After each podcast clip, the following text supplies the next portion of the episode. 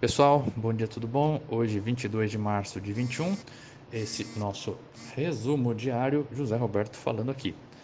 Ibovespa fechou a sexta em alta de 1,2% a 116.222 pontos, dólar a R$ 5,48, S&P 500 a 3.913,10 pontos e o petróleo Brent a 64 dólares e 61 centavos o barril. No Brasil, os casos e mortes por Covid continuam aumentando, levando o sistema de saúde à beira de um colapso.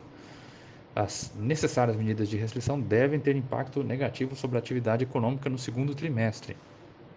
E na política, a semana tem reunião entre chefes de poderes para discutir a situação da pandemia na quarta-feira.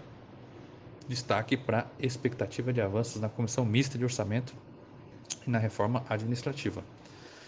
Em internacional, destaque para o primeiro encontro entre Estados Unidos e China desde a eleição de Biden. Encerrado na sexta-feira, o evento não trazia avanços significativos para a relação entre as maiores economias do mundo. Uh, nos dois dias de conferência, diplomatas e autoridades dos dois países trocaram farpas e acordaram futuros eventos. Na Europa, a União Europeia estaria caminhando para a adoção de medida que bloquearia as exportações de vacinas da AstraZeneca e ingredientes para o Reino Unido. Tá bom, pessoal? Por hoje, isso. Dúvidas, estamos à disposição. Excelente dia a todos.